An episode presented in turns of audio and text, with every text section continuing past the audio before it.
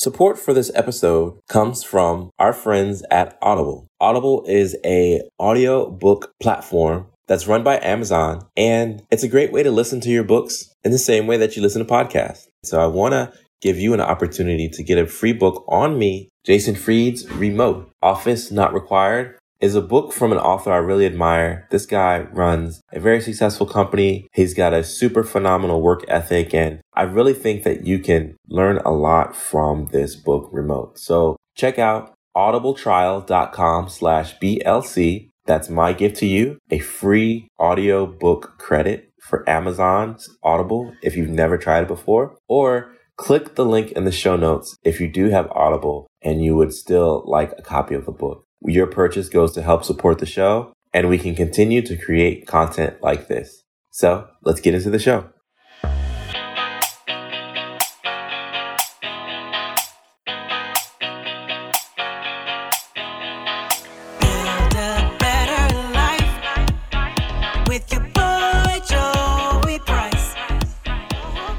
Hey, what's up? And thank you for tuning into this episode of the Business Life and Coffee podcast. I am one day away from traveling to my very first international speaking opportunity. I will have not only one, but two opportunities to speak in Sofia, Bulgaria. I will be doing a keynote presentation and I'll be doing a training. And so this episode really is just kind of to capture what I'm feeling, capture the excitement, capture the nervousness, capture the content that I am going to be talking about. And hopefully you can make sense of it when it's all said and done. So if you're looking for something more structured, there are tons of other episodes that you can listen to. But this episode, I want to just give maybe 5 to 10 minutes of my thoughts about traveling overseas and what it's going to feel like. And then I will likely do a recap video or recap podcast to talk about what the experience was like and what was it like to travel to Bulgaria for the very first time, and how are the people, how was the food, how did the event go. So first things first, I guess I would talk about how did this opportunity come about. Well, I don't know, to be honest.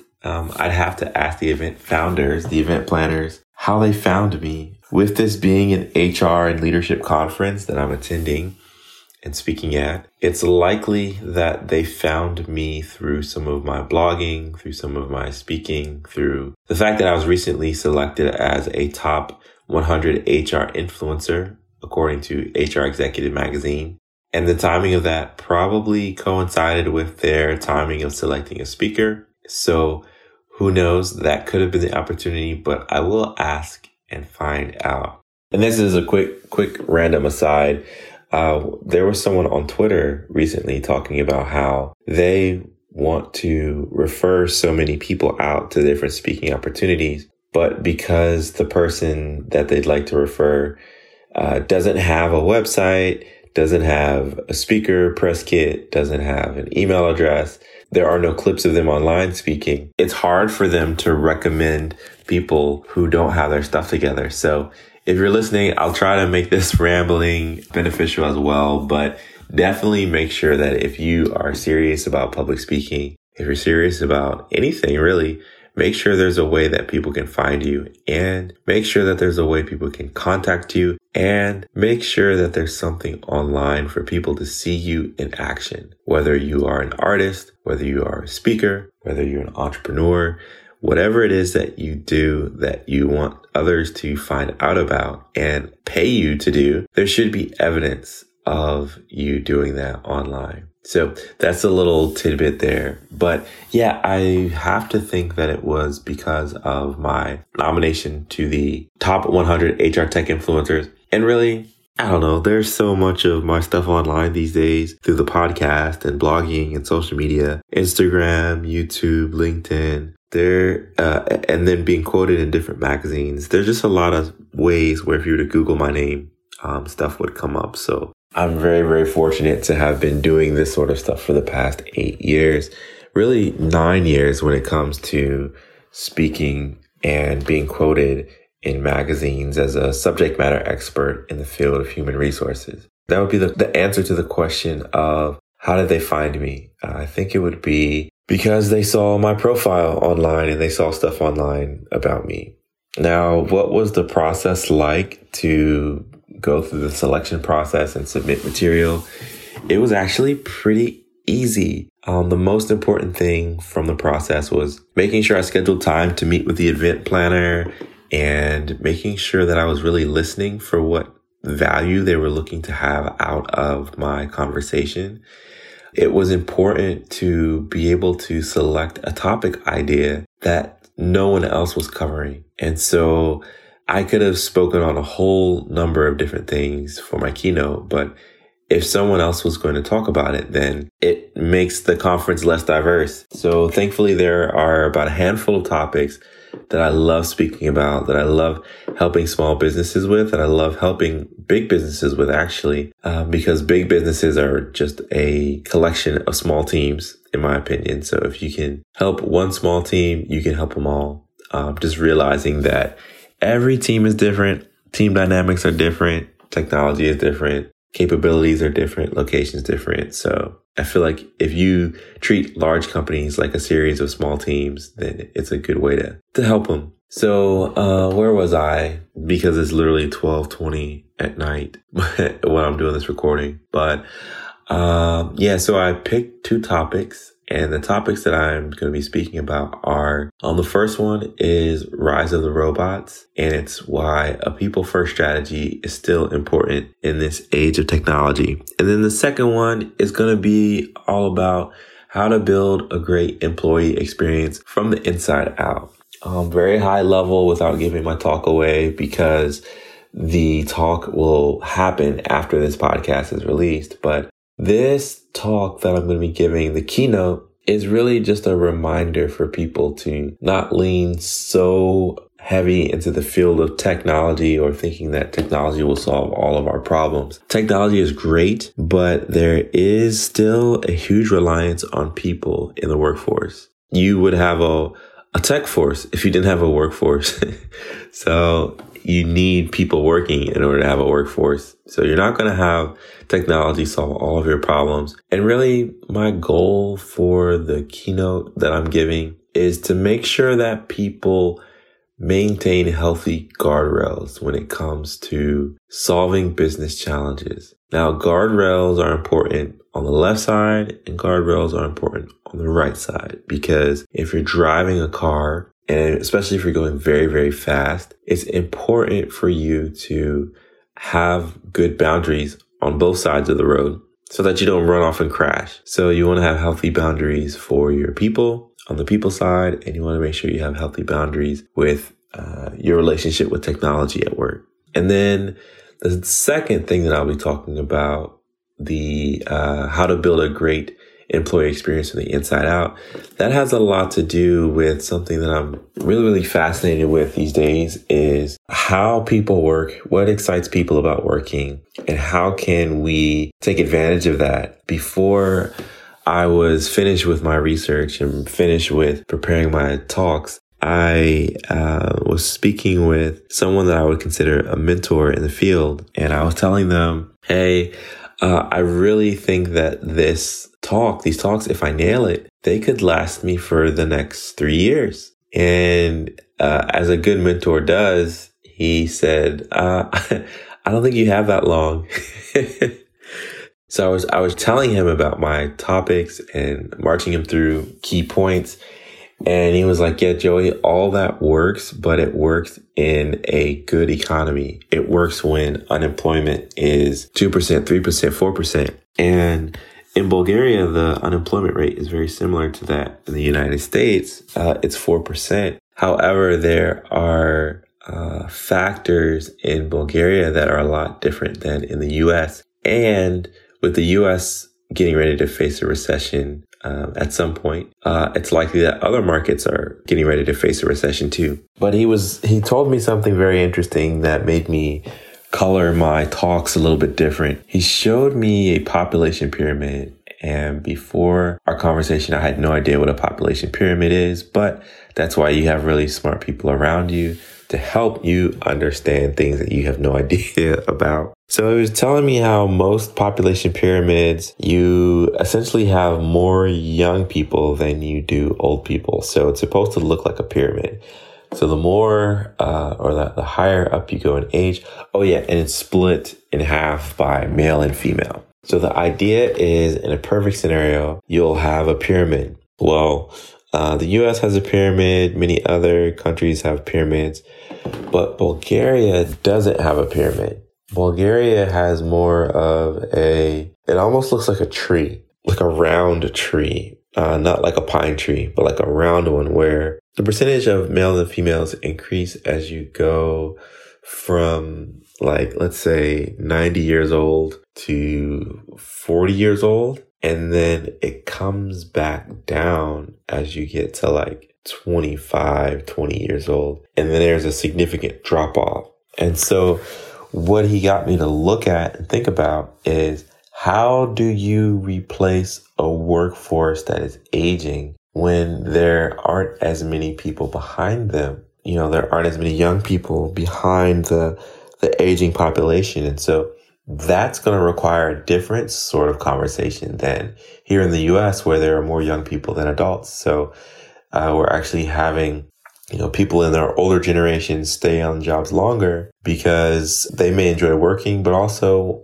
a reason why they may stay on longer is they're afraid to let go of their job and know that a younger person is right behind them to take it. The next thing that I would talk about is, it's weird to talk about, but hey, you're listening. So a few years ago, there was a huge, huge racial attack, protests, people got killed. It was a very bad thing that happened in Charlottesville, Virginia. And believe it or not, I was scheduled to speak the week after that conversation. I was scheduled to speak in Charlottesville to a group of HR professionals. And I thought that the timing wasn't coincidence, because here I am, you know, an African-American male, a young African-American male, going into the hotbed of a racially tense environment, or at least that's what was portrayed on the news, but definitely some bad things happened. But I had to go there and give a talk to HR people, and it was nerve-wracking. Well, first of all, I had the flu, so it wasn't my best talk. I don't even know what I was saying half of the time because I was so sick, but I'm a man of my word. So I went down, and the night before, I slept in the hotel room and turned the heat all the way up to try to sweat the flu out, but you can't do that. And I've been getting flu shots ever since, so that's a plug to get your flu shot. But anyway, I went down, and it was like 4 or 5 days after the Charlottesville incident. I had to speak to a bunch of HR pros in Charlottesville, and it was just nerve-wracking going down there and not knowing really if it was as advertised, if it was as bad as I saw on TV. Knowing that my wife grew up maybe an hour away. My father-in-law works in Charlottesville. So I know that in general, it's a very nice place. It's actually a great up-and-coming place too. But the racial tensions were high, or at least I felt like I was walking somewhere where the racial tensions were high. Fast forward to traveling to Bulgaria. I don't know if you are a soccer fan, but the English national team recently went to Bulgaria. And I believe it was the coach of the Bulgarian soccer team was fired because the match, which took place in Sofia, which is where I'll be going to, there was a lot of racial things happening. So there were monkey noises because there are some Black English players on the team. People were making monkey noises. People were saying, you know, Hail Hitler. All this stuff was going on. And I was like, man, the timing couldn't have been more coincidental, because I just think about the fact that I went to Charlottesville a few days after high racial tensions. And now I'm going to a strange country. It's not a strange country, but it's new to me. It's a strange to me country in the midst of racial tension, or possible racial tension. Who knows? But I'm not going to lie, a little nervous about it, but I know that God's got me. and that I intend to keep a pretty low profile, and we'll see what happens with that. But I do generally get nervous when I'm traveling overseas. My wife and I, we went to Italy a few years ago, and there's this low-lying, tension is a bad word, but a low-lying, anxiety is a bad word too, but there's this low-lying thing. And I never really feel like comfortable until I'm back in the US. And that's just kind of more a reflection of loving to travel, but always feeling like the US is home and feeling like you're removed from home. Like you're literally removed from home. I mean, there's embassies typically where I go, but you know, it's not the US. It's not like I can just get in my car and drive home, or hop on a plane and be there in 3 hours, or hop on a train and be there in 2 hours. Yeah. So the timing of my trip is very, very interesting in light of the racial tensions that happened in Bulgaria. But I think that I'm still going to have a really great time. I'm going to be excited about the culture, excited about the people. I get to spend some time in Amsterdam. I get to see a good friend who just got married. So it's going to be an overall good trip. Because I'm a business traveler, I got to share.